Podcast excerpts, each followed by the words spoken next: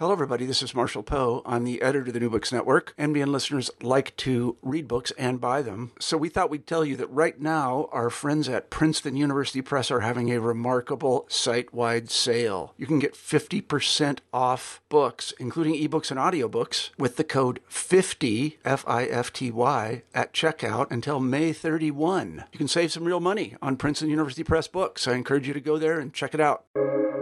Welcome to the New Books Network.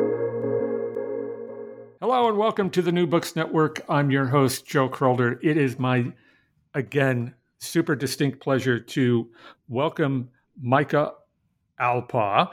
And uh, he's got a great book out called Friends of Freedom The Rise of Social Movements in the Age of Atlantic Revolutions, put out by Cambridge University Press. Welcome to the show, Micah. Thank you, Joe. Great to be here. Hey, Micah, um, why don't we just start out this conversation with uh, telling folks who is Michael Alpaugh? Well, I'm an academic historian of the French Revolution by training. I did my PhD studying with Timothy Tackett at UC Irvine. And then after I finished my degree, I branched out and really became fascinated at or with connections between the different revolutions of the 18th century, which led me to this big book project on the, the, the group that I consider to be the Friends of Freedom. Uh, also, I teach at the University of Central Missouri in Warrensburg. And presently, I'm working on another book project as well on the People's Revolution of 1789, taking a lot of those trends that I learned about in my big book project and applying them to one pivotal year of the French Revolution. And, and you wrote a book uh, about the French Revolution, but those who were, um, I don't know, talking about peace or peaceful protest rather than violence. What was that book about? Yeah, that book's called Nonviolence in the French Revolution Political Demonstrations in Paris, 1787 to 1795. And it looks at how over 90% of the protest marches in the capital never used physical violence at any given point along their routes. And I use that to contest a lot of the accepted or previously accepted narratives about the relationship between French revolutionary protest and violence. So rather than the French Revolution mostly being about blood and guts, I argue that mo- most protesters really set out to develop a spirit of fraternity and collaboration with authorities, and only reluctantly, often due to confrontations with the forces of order, where they sometimes pulled into acts of political violence but blood and guts those get the ratings right oh. sometimes but sometimes. as i look at in friends of freedom as well the revolutionary spirit of fraternity and universalism has also had a very long shelf life to it uh, absolutely when did you first get started um, with your interest in history in general history was always my best subject growing up.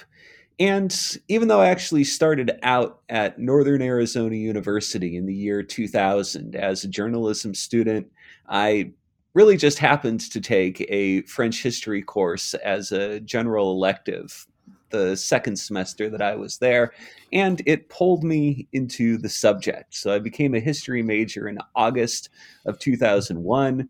And amidst all of the controversies, shall we say, of the 9 11 era to follow, history seemed a great way for critiquing that present moment by looking at just how contingent a lot of the oftentimes negative trends that were occurring then really were.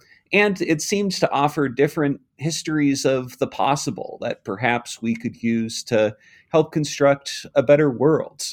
So in many respects, I consider all of my books, at least in some degree, to really come out of those early experiences and really that early searching for um, alternative and perhaps better histories to build from. Um, and I, I, have to say, in reading um, your book, Friends of Freedom, um, I am impressed with the amount of work that went into this. Um, it's in Atlantic history, ladies and gentlemen, and often the problems with Atlantic history is it tends to be very theoretical or a turn to the literary. Um, uh, but this is not. This is you in the archives everywhere. You know, France, the UK, the United States, Ireland. What was that like? All that travel? It was great fun. Every summer from 2010 to 2018, I spent between one and three months on the road, which included long stays in London, Paris, Washington, D.C., Dublin, etc., as well as weeks long train rides out across the countryside or car and bus trips around the eastern US getting deep into the archives and collecting things that I was able to use, kind of as you described, to try and build a history of this era from the bottom up. So, like yourself, Joe, I was very, um, very disenchanted with uh, a lot of the top down histories that either focused on a few theoretical ideas or at most got into a few key figures, like, say, Thomas Paine or the Marquis de Lafayette. This, I hope, is something different, uh, an attempt to show how the biggest social movements of the era interacted with one another. Uh, not only is it it's different, it's refreshing. Um, there's a lot of Atlantic history out there that honestly could go back into the archives and and really prove what it is that they're saying, put their money in their mouth, so to speak, and and you just do it. You come through. This is a blast. This book is just a blast. Thank you so much for this work uh, that you put together. I appreciate it. Anyway, yeah, you're listening to the New Books Network. I'm Joe Crowder, and I'm speaking with um, Micah Alpaugh and uh, his book Friends of Freedom: The Rise of Social Movements in the Age of Atlantic Revolutions. Micah, I want to start with um, a guy that you and I know extremely well, a historical figure that both you and I know extremely well, and that's John Wilkes. And, and I bring this up because uh, oftentimes when I speak of the American Revolution, I start with with the St. George's Massacre, uh, and I start with John Wilkes, and I and I try to get students to imagine that the issues that are going on in colonial America are on both sides of the Atlantic. Care to comment on that at all? Yeah, the Sons of Liberty movement that started the American revolutionary progression grew out of a great disenchantment, both in Britain and colonial America, with a lot of the somewhat heavy handed policies of George III's ministers. And John Wilkes, a couple of years before the Sons of Liberty got going, was already drawing great attention for standing up to authority even though he was being hit with libel charges for daring to critique the king um, for saying that he got the best terms for the empire uh, during the Treaty of Paris that ended the, the, the Seven Years' War. So over the 1760s, there were a great number of exchanges between American and British patriots, as both sides called themselves. Indeed, the Wilkes movement called itself oftentimes to be the Sons of Liberty as well. They believed that they were in a common struggle against despotism and for liberty. I think one of my favorite historical quotes comes from uh, British historian J.G.A. Pocock in one of his books, he said that the American colonialists were more British than the British themselves. And I almost fell out of my chair, but that was in defense of British liberties. So, what was what was John Wilkes all about? Why why is he holding the staff of liberty? Why did folks like on both sides of the Atlantic really become attracted to this guy? One of the ironies of John Wilkes is that, in many respects, he didn't really deserve all of the attention that he was getting. He was an in- attention seeker, a libertine. Much of the money that was being raised for him wound up paying off his personal debts that he'd largely uh, accumulated through travel and partying. But defending him seems to represent defending free speech to a lot of radical people in both Britain and the future United States if they were to let him be imprisoned and locked away, it would have been a terrible symbolic blow to the whole movement. And he's a great. Uh, he he brought up the argument that he represented a particular place in the provinces of of Britain, and and so the, the idea of representation pops up here uh, over and over again, again on both sides of the Atlantic. That's um, any comment on that?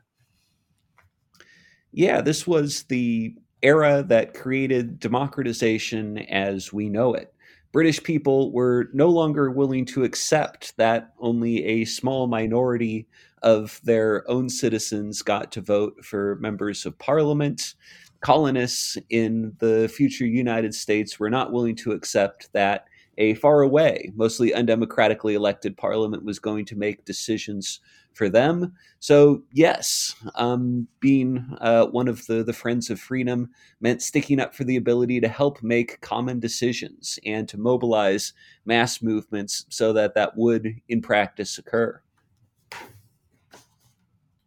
So, uh, the, we get this Sons of Liberty um, supporting the Wilk, Wilkites, so they kind of jump up on John Wilkes, but they have their own kind of navigation to perform. And, and I wondered if you could talk about how they navigated the the political spectrum, both in the in, in colonial America and and got their message heard in London loud and clear.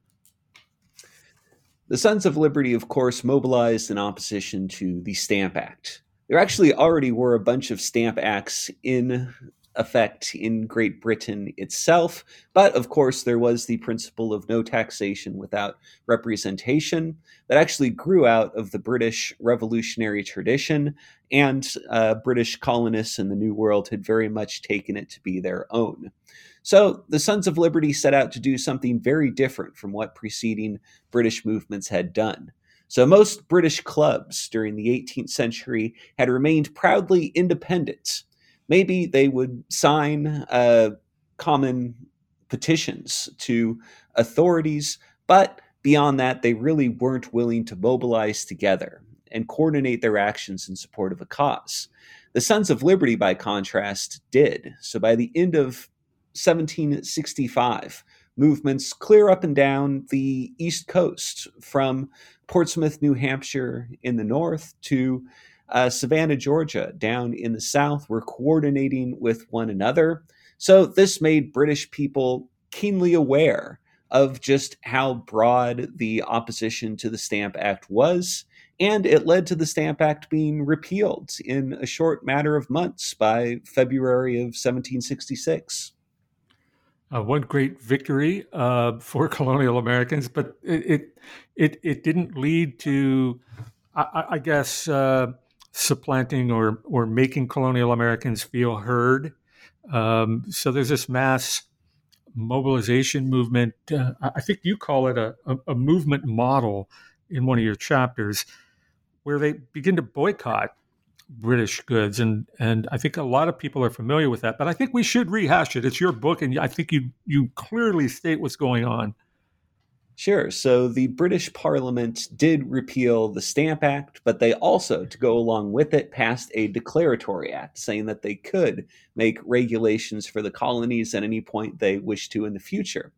And they utilized that act um, in 1768 when the Townshend Acts, that concerned duties on tea, glass, paint, and a whole series of different imported products, were passed and feeling like they still weren't being heard and were being dictated to, a new boycott movement arose. So there had been uh, some boycotting that went along with the anti-Stamp Act movement in 1765 to 66, but now that became the central activity. This led to most of the Townshend Acts uh, a couple years later being repealed but with the famous exception of the tax on tea, which, of course, by 1773 would lead to the Boston Tea Party and then um, the slippery slope towards the American Revolution. I, I want to say that this um, movement model that that you discuss becomes a real thing on in Europe on the other side. Uh, in fact, with uh, Britain's first colony, Ireland, and the Irish kind of pick up on some of what the Americans are doing during this time and, and also during the American Revolution. What, what is going on in, in Ireland? What are the conditions there that uh, led Irish to go, hmm? So the Irish movement develops amidst the War of the American Revolution. So Ireland had been part of the British monarchy for centuries, and it had been under uh, a, a piece of British legislation known as Poynings' Law.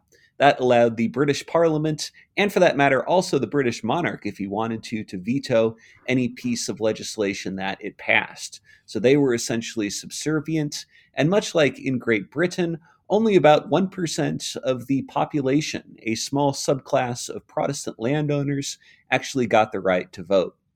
So, after the War of the American Revolution began, a militia movement called the Volunteers mobilized in Ireland and wound up bringing tens of thousands of people together, and nominally to to contest the possibility of a joint Franco Spanish invasion, since remember, after 1778, they had both joined the American side in the war. But after the war died down, the volunteers became focused on legislative independence for Ireland, which they actually did achieve, and then parliamentary reform, which, for a combination of reasons, they did not.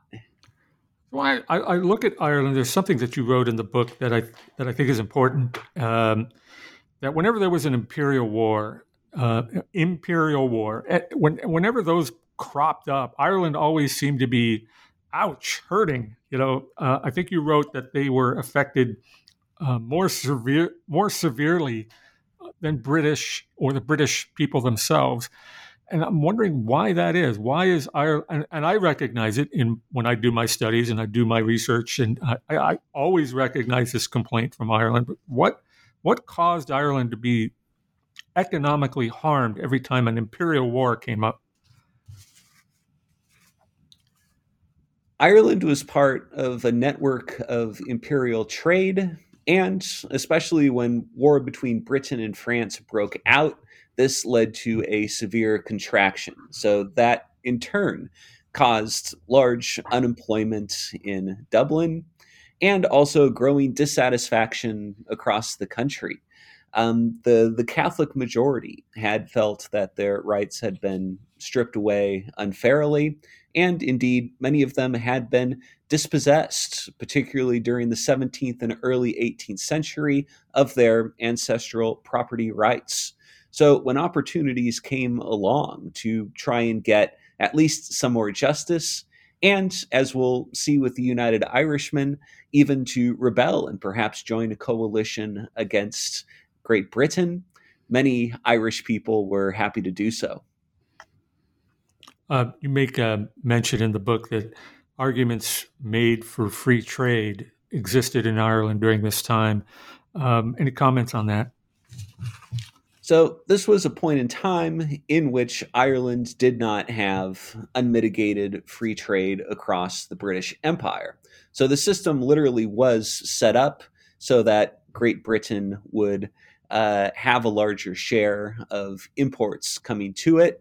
And if Ireland wasn't going to engage in smuggling and breaking the rules, though oftentimes in practice they did, they were essentially getting uh, secondhand helpings of the, the goods that were coming in. So many Irish patriots, if they were going to remain within the British Empire, wanted the empire to run on a more equitable basis than what had existed up until that time. I'm, I'm just fascinated by what you write about the uh, volunteer militia movement in Ireland and the dichotomy of you know Protestant landowners uh, who had settled in Ireland, uh, and then the Catholic majority. Um, and I'm wondering if how that kind of played out during the American Revolution and just beyond. That I guess that Catholic Protestant conflict? Yeah, on the one hand, the conflict remained strong. There were ancestral antagonisms that people had grown up with. But what also is fascinating, particularly about the volunteer movement during the American Revolution, is that some of those divides started to be surmounted. That in several areas, there's evidence of widespread Irish Catholic integration into the volunteers, serving alongside the Protestants. So in that this was the era of enlightenment in which many people were advocating for getting beyond the old religious differences that had caused so many wars of religion in the past.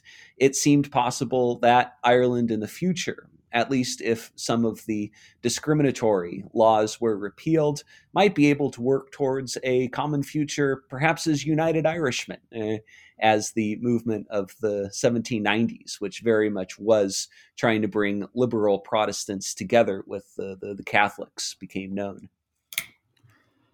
So you're looking at these Friends of Freedom here, um, and and you're locating them all along the Atlantic, both sides of the pond.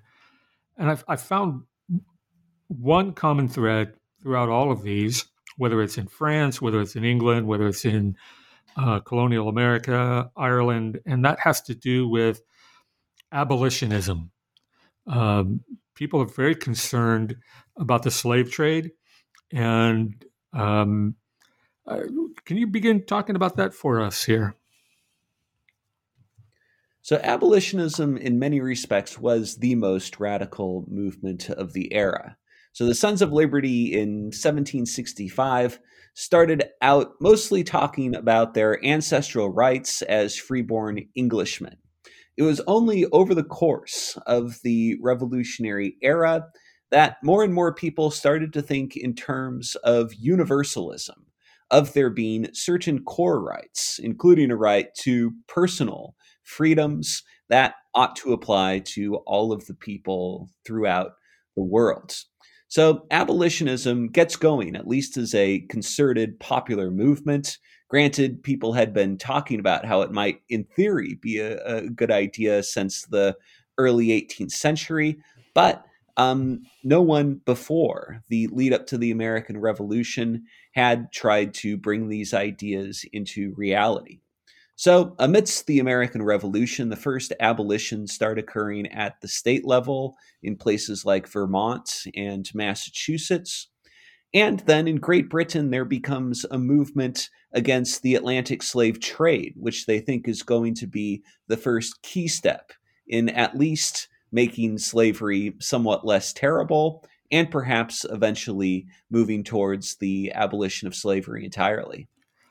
I'm uh, reminded of a of a of another book uh, that was written by Niklas Frykman, uh, where he was talking about um, uh, mutiny in the age of Atlantic revolutions. Uh, there was mutinies everywhere in on all these navies: French navies, Spanish navies, uh, British navies.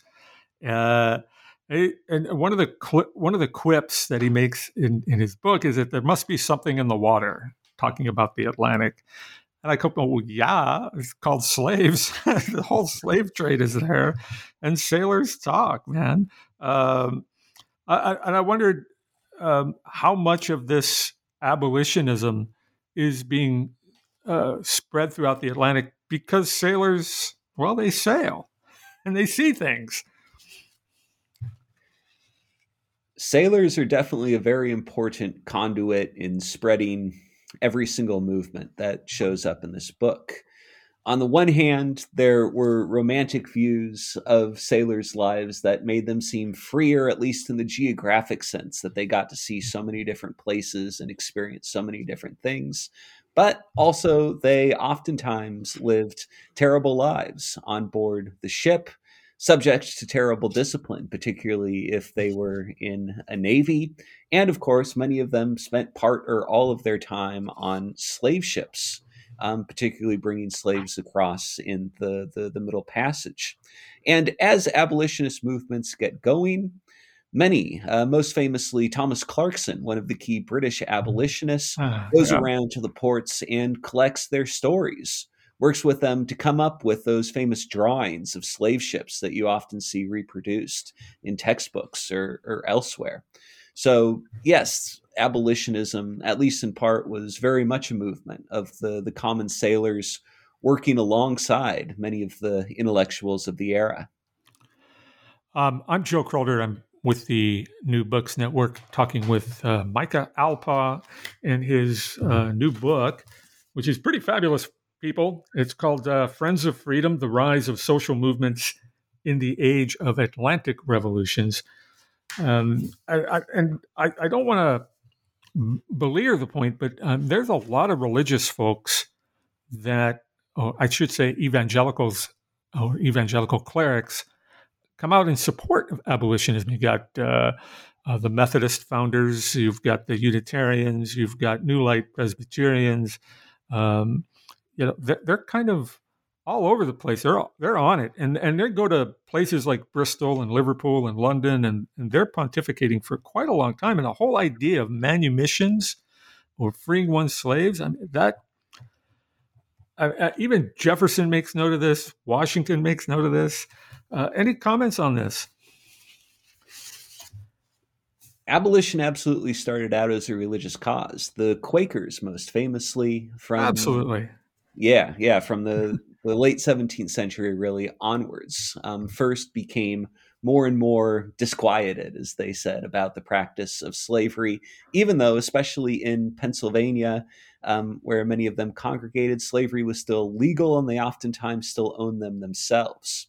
But first, the Quakers turned against participating in the slave trade. And this was a difficult step because they disproportionately uh, were composed of merchants themselves. The Barclays banking empire, for instance, was started out by Quakers.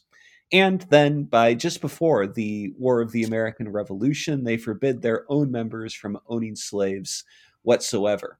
So, in a lot of respects, the different evangelical movements of the first Great Awakening were trying to catch up with what the, the Quakers were already doing. And they were doing this in part because it was such a dramatic shift from traditional Christian thinking. So, even though the Bible actually in several places says that it's okay to keep slaves. If you look back in the, the Old Testament's uh, book of Leviticus, or actually a couple places in the New Testament as well, um, the, the Quakers brought to the forefront the idea of, as you do unto the least of my brothers, so you do unto me. And this became a way of showing what was revolutionarily different about their own perspective, and then increasingly got picked up by the different politically revolutionary movements of the age. We, I think we see um, the abolitionist movement in in England. We were very familiar with it when after the American Revolution in the United States. But let's talk about abolitionism in France because uh, it's pretty potent and powerful and something I learned while reading your book, and I, and I hope you can speak to it now. Sure. France was a relatively late starter in the movement. They only had a handful of Quakers. Indeed, Protestantism wasn't even legal there until 1788. But in that same year, the Société des Amis des Noirs, the Society of the Friends of the Blacks, was founded, and it brought together many prominent intellectuals and many aspiring politicians who would be elected to the Estates General that began the following spring in 1789. So, this was actually the first organization that key figures like the Count of Mirabeau, who was one of the uh, most strident supporters of the Third Estate's cause in 1789, and later radicals like Jacques Pierre Brissot and Maximilien Robespierre uh, really um, got their start with uh, organized politics. And it's a curious movement in that, on the one hand, most of what it was trying to do was put on the back burner by the early National Assembly because there was um, so much pro commercial sentiment um, to try and keep the slave system going, since after all, France already was in the financial crisis that had started the French Revolution in the first place. But nevertheless, the Friends of the Blacks continued to agitate and they helped cause a political breakdown out in the colonies, particularly in Saint Domingue, modern day Haiti, that within two years, by 1791, helped incite the start of the Haitian Revolution. Oh, we'll, we'll certainly get that get to that. Um, I'm I'm looking at this uh, Comte de Mirabeau or Beau, excuse me, Mirabeau, and giving a three and a half hour speech before Jacobins. I think it was 1790, 1791, yeah. somewhere in there. Um, didn't move anybody. uh, uh, mostly, he doesn't move many people because there is, as you point just pointed out, there's there's this weight to the to money um, and and finances, and and you look at uh, the colony, which is now Haiti, um, and the most successful colony they have in terms of the amount of money it brings into the French coffers. And uh, I think of, of, any historian, I'm, I'm, being very honest here, you do a massively awesome job talking about the amount of money that was necessary for France to operate and therefore the importance of uh, Haiti. And yet, people showing up in Haiti wearing that tricolor cockade, and then they're in Haiti at the same time writing these most repressive measures possible to keep Haiti going. I'm hoping you can talk about that.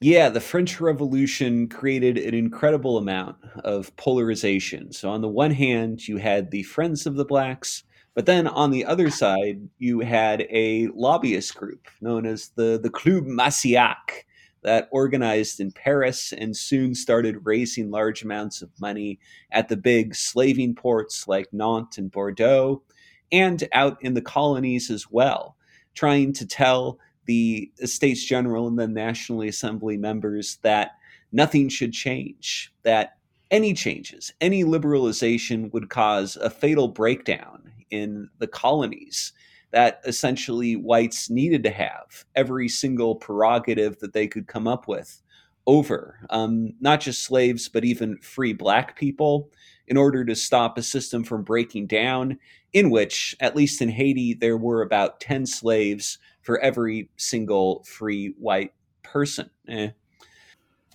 I'm Joe Crowder with the New Books Network, talking with uh, historian Micah Alpaugh book Friends of Freedom The Rise of Social Movements in the Age of Atlantic Revolutions.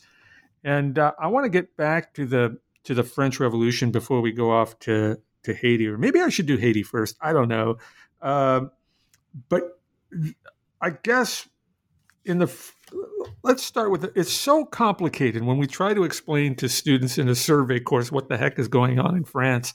Why don't you give us the uh, these Jacobins are and, and how, as you put it, they steered things toward what happens in 1794, known as the Terror, and it's the reason why everybody sees the French Revolution dripped in blood and guts.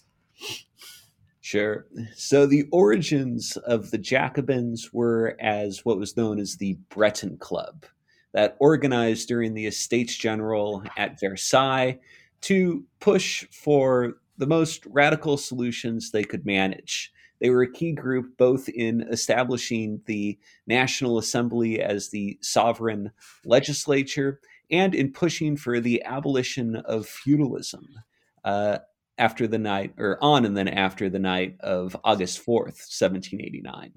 But by the time the October days happened and the National Assembly moved to Paris along with the king, they had mostly stopped meeting, eh, and I wasn't sure what their future was going to be.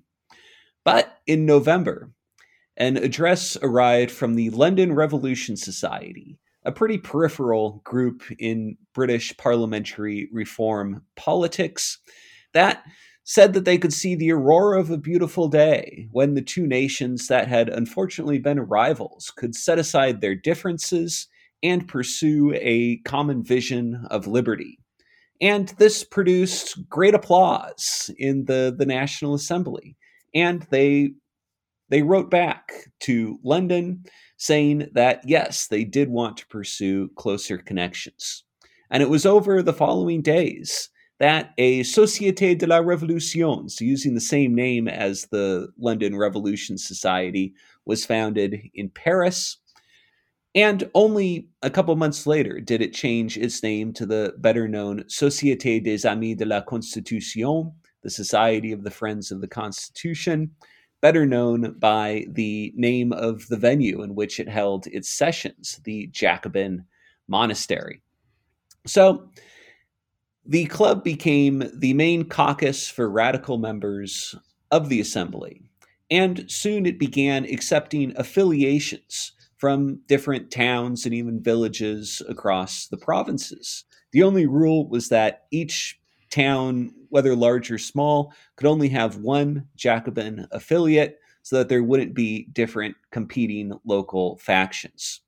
And over the following few years, this became the most powerful and largest organization outside of the government itself. So that when the revolution fell into new crises, after the king, for instance, attempted to flee the country um, during 1791's flight to Varennes, they mobilized, uh, d- demanding to, to know what had happened. And especially after war broke out in 1792, they came to oftentimes demand his ouster. So by the time the First Republic is declared in August and September 1792, the Jacobins now are the most powerful organization in the country, but they start to suffer from internal divisions. There became different irreconcilable viewpoints, most notably between the Girondin faction which were mostly composed of free trade liberals and those who became known as the Jacobins, who wanted to see basically proto socialist legislation, particularly over foodstuffs, enacted.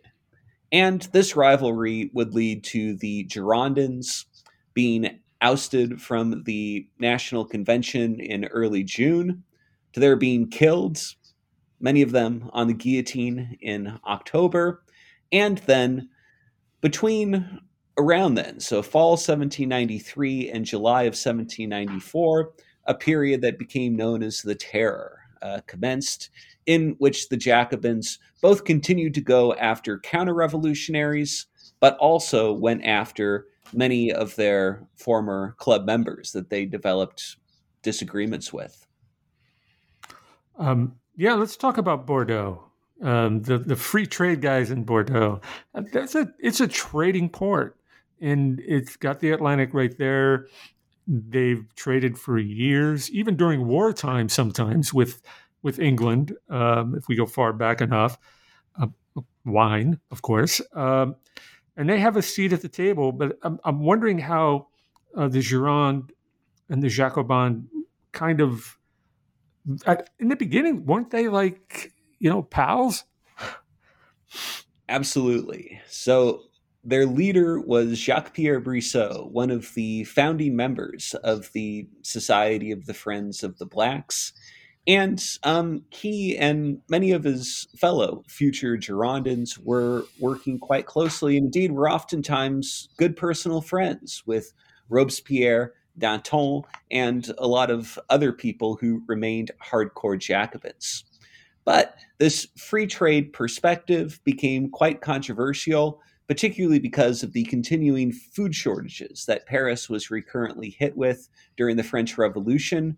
Robespierre was going out of his way to recruit the Paris sans-culottes, uh, the, the artisans and sometimes also the working poor, uh, to, to be the allies of the Jacobins. And this meant dealing with the issues that concerned them the most. And nothing was bigger than trying to get people uh, the necessities of life as they saw it. I'm, I'm going to take a just a brief detour here. Where did you learn to um, speak, read, learn French? Where did that come from? I was actually an odd case because I first got interested in French history with that class I took at Northern Arizona back in spring 2001. And then only then did I go about picking up the language. I had taken a couple years of Spanish in high school and wasn't really any good at it. But I forced myself through the introductory French courses at NAU and then I was lucky to be able to do two study abroads. The first, a semester, or excuse me, a summer after my junior year, which I did up in Annecy uh, in the French Alps.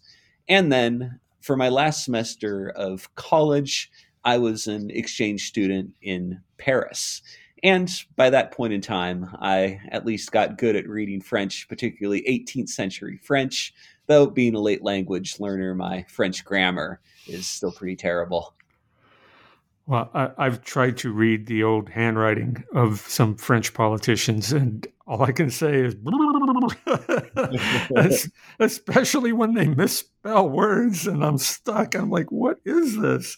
Or they, they don't cross their T's or something. It's crazy. 18th century French is fascinating um, when you go back through the archives, and that everything is either perfectly and beautifully written if they're trying to make it into an official document. But if you're looking at police records or just people's notes, they're oftentimes almost impossible to decipher. Glad you said it. And that's what makes this, um, I think, this book extremely valuable. You're in the archives in France, you're in the archives throughout England. Uh, I think also Scotland. I'm not sure if you went that far north. Yes. Um, and you're in the archives in Ireland, you're in the archives throughout the United States. People, ladies and gentlemen, this is an archival marvel. Uh, you got to pick up this book. It's so well researched. Friends of Freedom The Rise of Social Movements in the Age of Atlantic Revolutions. Micah Alpaugh, you're doing incredible uh, here. Let's turn our attention to to Haiti a little bit. No, before I go to Haiti, uh, you made a brief mention of a political faction uh, during the French Revolution known as the Mountain, Montagnards, I guess. I'm, my French is terrible. Um, and they were called the Mountain because they stood or sat in these high bleachers way up high. W- what were they all about? So the Montagnards were what Robespierre's faction became known as by late 1793, early 1794. And actually, they were the last of several different radical groups to sit up there. We actually get our modern political designations of left and right from where the high bleacher seats were, with the radicals on one side and the arch conservatives on the other. So if you go back to the first National Assembly from 1789 to 91, you had the Jacobins on the radical side and uh, noble and clerical uh, priests um, who were deputies sitting on the, the conservative side. But by the time you get to the National Convention, First, it's the Jacobins and the Girondins. The Girondins now becoming, in effect, the conservatives, even if they hadn't started out that way. And then by the time you get to uh, early 1794, the right side of the bleachers are conspicuously uh, denuded of people, um, in that most people who were really disagreeing with the, the, the Jacobins were either dead or in some form of internal exile. But still, there was a big distinction between the mountain and what was known as either the plain or in a term that perhaps unfortunately has come back into our political lexicon, the swamp. So most members of the National Convention still didn't see themselves as hardcore Jacobins, but they were being to some degree convinced and to some degree coerced by Robespierre and his followers to go along with the Jacobins' radical program. But they actually only did so for a few months. After all, it was legislators from the Plain, together with a few breakaway Jacobins who wound up overthrowing Robespierre on the 9th of Thermidor, year two, late July 1794. It's just fascinating to see uh, the split not only between right and left, and as you point out, created here in revolutionary France, but who and what they stood for. Um, so the Gironde, the Bordeaux folks would be on you know the right side demanding free trade, whereas on the left, the radicals looking at a more socialistic, maybe even communistic sort of the Paris communes are famous um, uh, out, outlook, and uh, it's just amazing that that's still true to this day. Yeah, yeah, definitely. Um, the French Revolution created so much of our modern political language.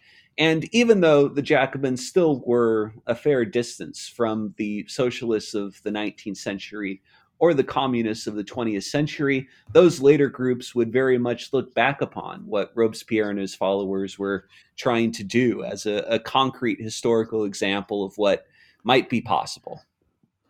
Um, I'm speaking with uh, Micah Alpaugh, his great book out, um, Friends of Freedom Rise of Social Movements in the Age of Atlantic Revolutions. I want to turn to Haiti. Do you have your book in front of you by any chance? I do, yeah.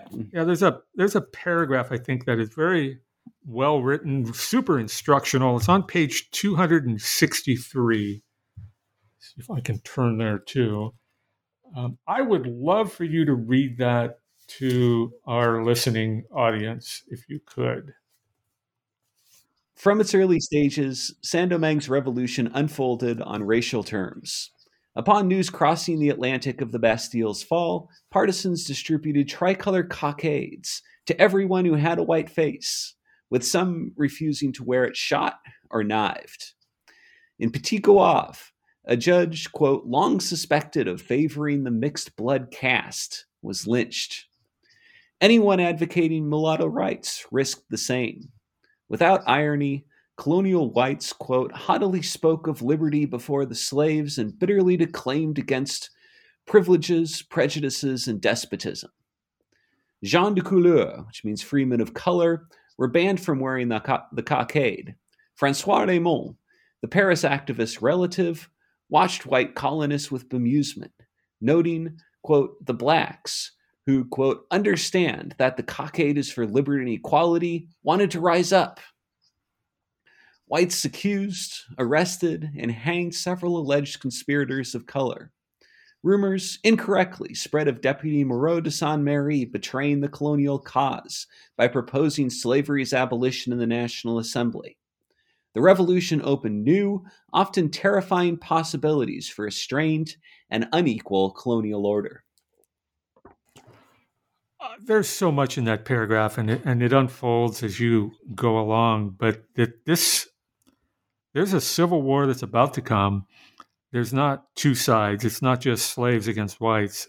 It's whites against whites. It's some mulattoes, some uh, militia made up of mulatto slaves, uh, and um, slaves themselves. There's, there's so many different factions that are happening here in Haiti, and you do such a marvelous job of deconstructing it for us.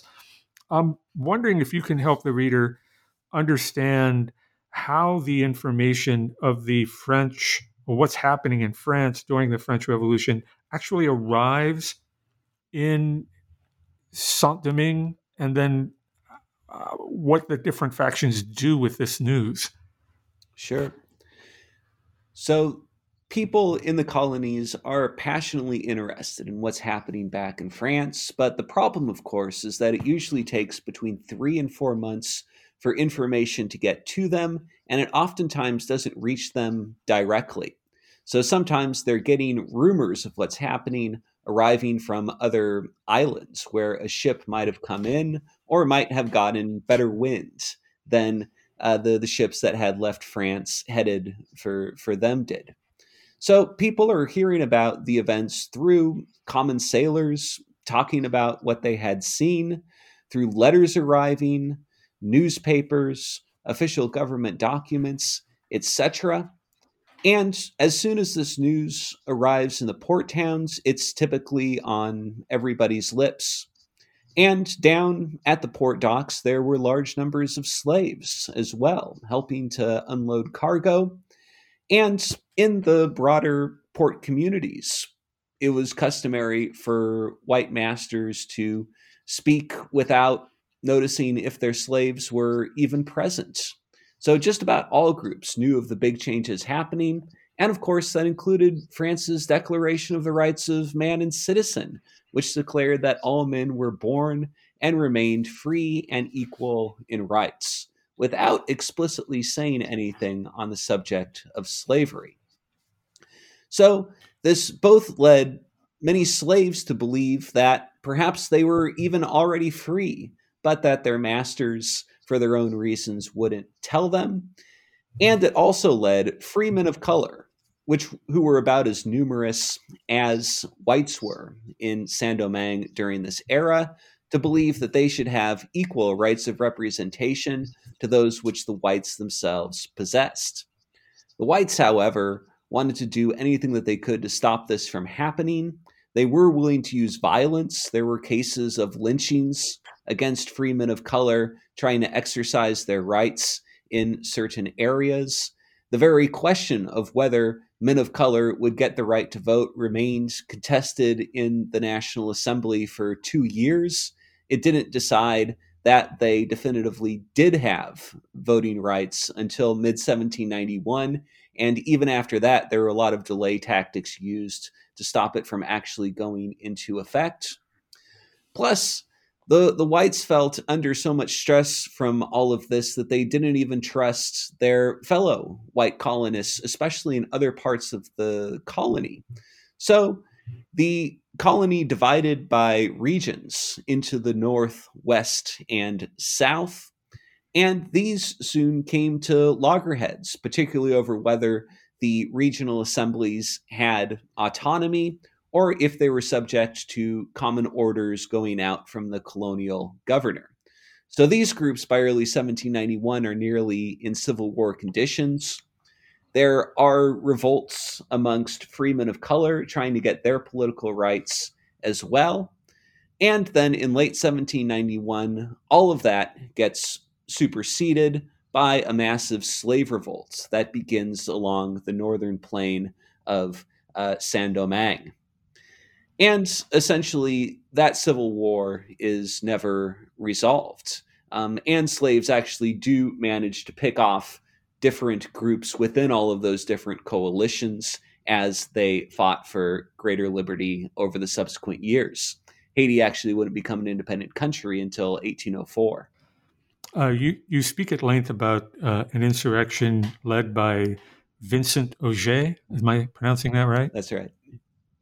Um, and he does this, um, I, I, would say, putting it mildly, a fair turnabout. Can, let's talk about that guy.